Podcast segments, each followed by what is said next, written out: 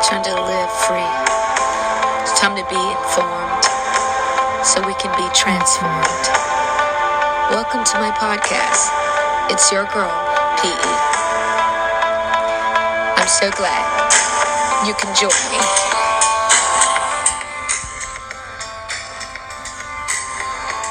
Hello there, my friend. I'm so glad you're here with me. It's time to talk. My therapy is our therapy. My story is our story.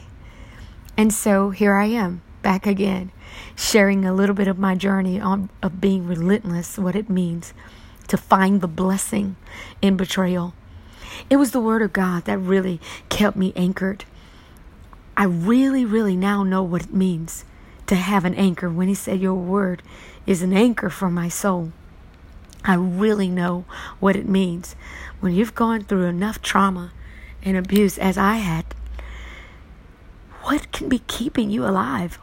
I've had a lot of people, when they hear just a little bit of my story, get amazed like, oh my God, you ought to be insane. I should be if I didn't have the Word of God that anchored me. So, yeah, like I told you, I was a teenager. I was 18 getting married. In fact, I was Erica Johnson getting Erica Jackson, Erica Jackson getting Erica Johnson's diploma. I got married while I was yet before I even graduated. Caused a lot of trouble in my family. Of course, I was just trying to do the right thing. So many of us are caught up in one mishap or another. Yeah. And so we try to fix it and we actually ruin most of our lives trying to fix it instead of giving God that that issue. So anyway, yeah, so here it was, wedding day. I didn't have the wedding that every woman had.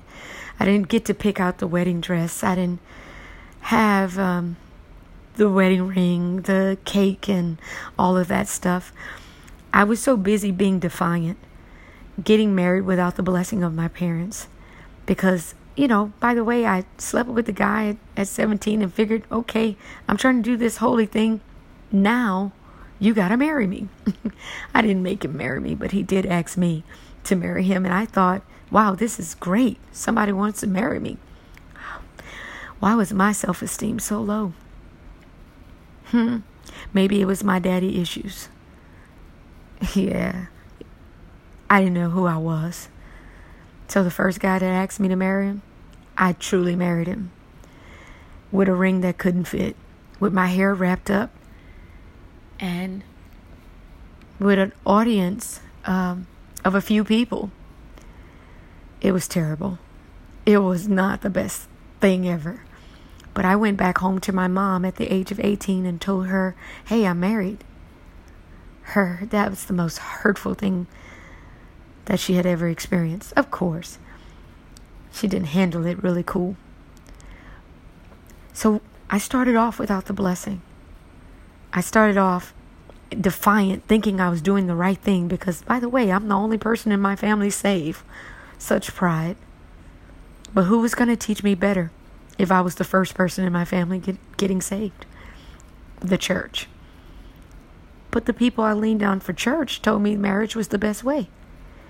So here I was marrying this guy who was insecure, who had dogma. He was a pretty, um, not dogma, he was domineering. Grew up very COGIC. Women are property type of deal.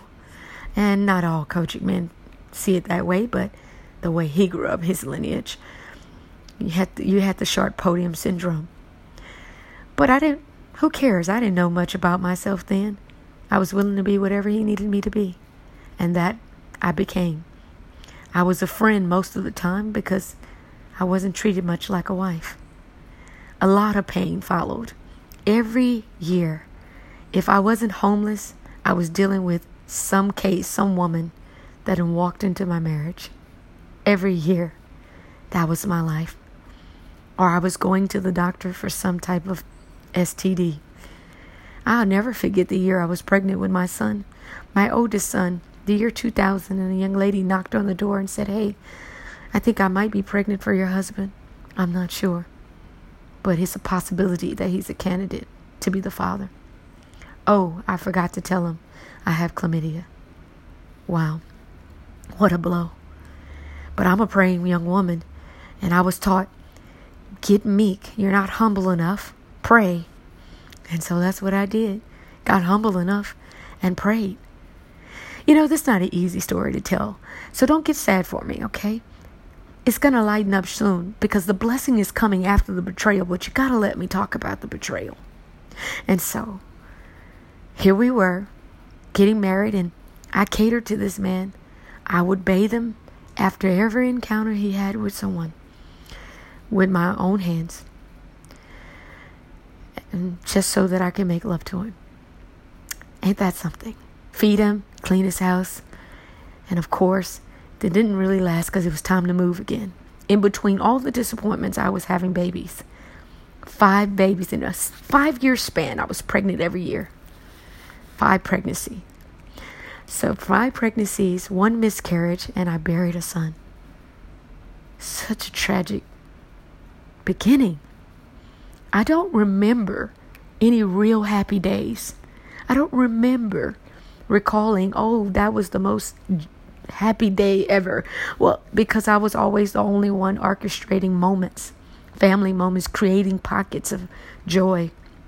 The only joy I remember is my time with the Lord, my time with my children, and the time I I took diving into books just to keep myself from veering off and letting myself know I was unhappy. I just put it all into books and all into prayer and oh God, y'all can tell that this is hard for me to talk about, but I got to talk about it. How many of you out there listening to this right now, you're in this cycle, this crazy cycle, and you're using scriptures to valid to justify your staying in a mess. I remember asking about women and him saying threatening to make me eat glass or I'll throw you in the woods and um, I remember him choking me and saying the devil made me do it. Yeah, and then by the time I got the courage to learn to fight back, then I was the enemy.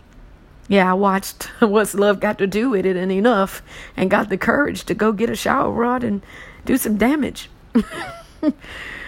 I remember that day I felt like I had conquered something, but then I felt terrible because here I was trying to vindicate myself. I went from being passive to being aggressive. And so I had to learn how to get center all over again. I had to learn how to be assertive. So there it was, the word anchoring me again. And with the word anchoring me, I felt like an idiot, like a fool. Imagine going someplace, going out of your home into public places, and everybody knows what your husband is doing except for you. That was me. I didn't know everything. Even though I knew some stuff, I didn't know everything. I thought we were working through a lot. I was misinformed. You know, I cried a lot of tears. I shed a lot of tears, I'm sorry. And I cried a lot. But I didn't weep as one without hope. So stop feeling sorry for me. I wept, but as one looking to the cross, understanding that if anybody knew betrayal, Jesus knew betrayal. Jesus selected who was going to betray him. Whoa, that's huge. That's big. You mean to tell me he selected all his disciples, including his, including his Judas and his Peter? Yes. Some of us have chosen before you start feeling in your feelings, oh God, this man did this or this woman did this. You chose that person. Take responsibility for your selection. We're all going to choose a Judas and a Peter at some point cuz let me let me let me give it to you. People can't betray you unless they're close to you. It has to be an affectionate betrayal. People who are not close to me can't hurt me like that. No, not on that level. They have to be close enough to betray you. So, newsflash betrayal is intimate, it's personal. Yes, it is. Jesus was betrayed with a kiss. Who are you? Who am I? I count it a privilege to have known what it is that he might have felt just a little bit. Oh my God, but I have to lean on his strength to keep from popping off. So Jesus was betrayed by Judas. He was sold off for possession, for things, trinkets, something that wasn't going to even keep him. And Peter betrayed Jesus for self protection. Wait a minute. So Judas betrayed Jesus because of greed, and Peter betrayed Jesus, betrayed Jesus to protect himself? Oh, he had no trust and no faith. So I had to think how many times have I betrayed the Lord? That's rich. I'm not making any excuses for the things that the man that came into my life did to me. But the thing that helped me to look at it differently was me looking at myself in the lens of being a Judas or being in the lens of being a Peter at some point of my life. The word anchored me because it sobered me. I didn't have, I could have felt entitled at any moment. Yeah. I mean, I had every right to be angry. I had every right. I could have cut up, act a fool. Yes. Found me somebody to be with, do something crazy. But the truth is, I had a responsibility for who I was and what I was going to do and what my name was going to look like and my integrity integrity was going to look like. So, I had to take responsibilities for how I responded to this trauma. And I couldn't do it well on my own. God's word anchored me. So, I don't know where you are in your life right now, but allow his word to anchor you. See, the blessing in betrayal is that you will always discover that there is a way of escape if you're looking for it. There's an anchor. You don't have to drift into vengeance. Vengeance. You don't have to drift into murder. You don't have to drift into all of these things. There's an anchor. It's your girl, PE. Signing off. It's late. so, I'm going to go to bed now. And I just want to thank you for listening. I just felt like talking about it. My story is therapy. My therapy is your therapy. My story is your victory. Good night.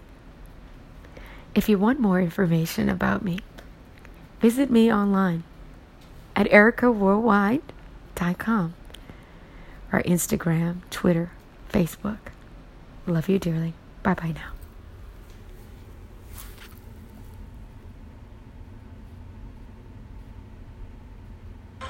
Hey there, follow me on Facebook, Twitter, Instagram, YouTube. I'm there. Yeah, I'll go to my website at ericaworldwide.com. Join my circle of friends.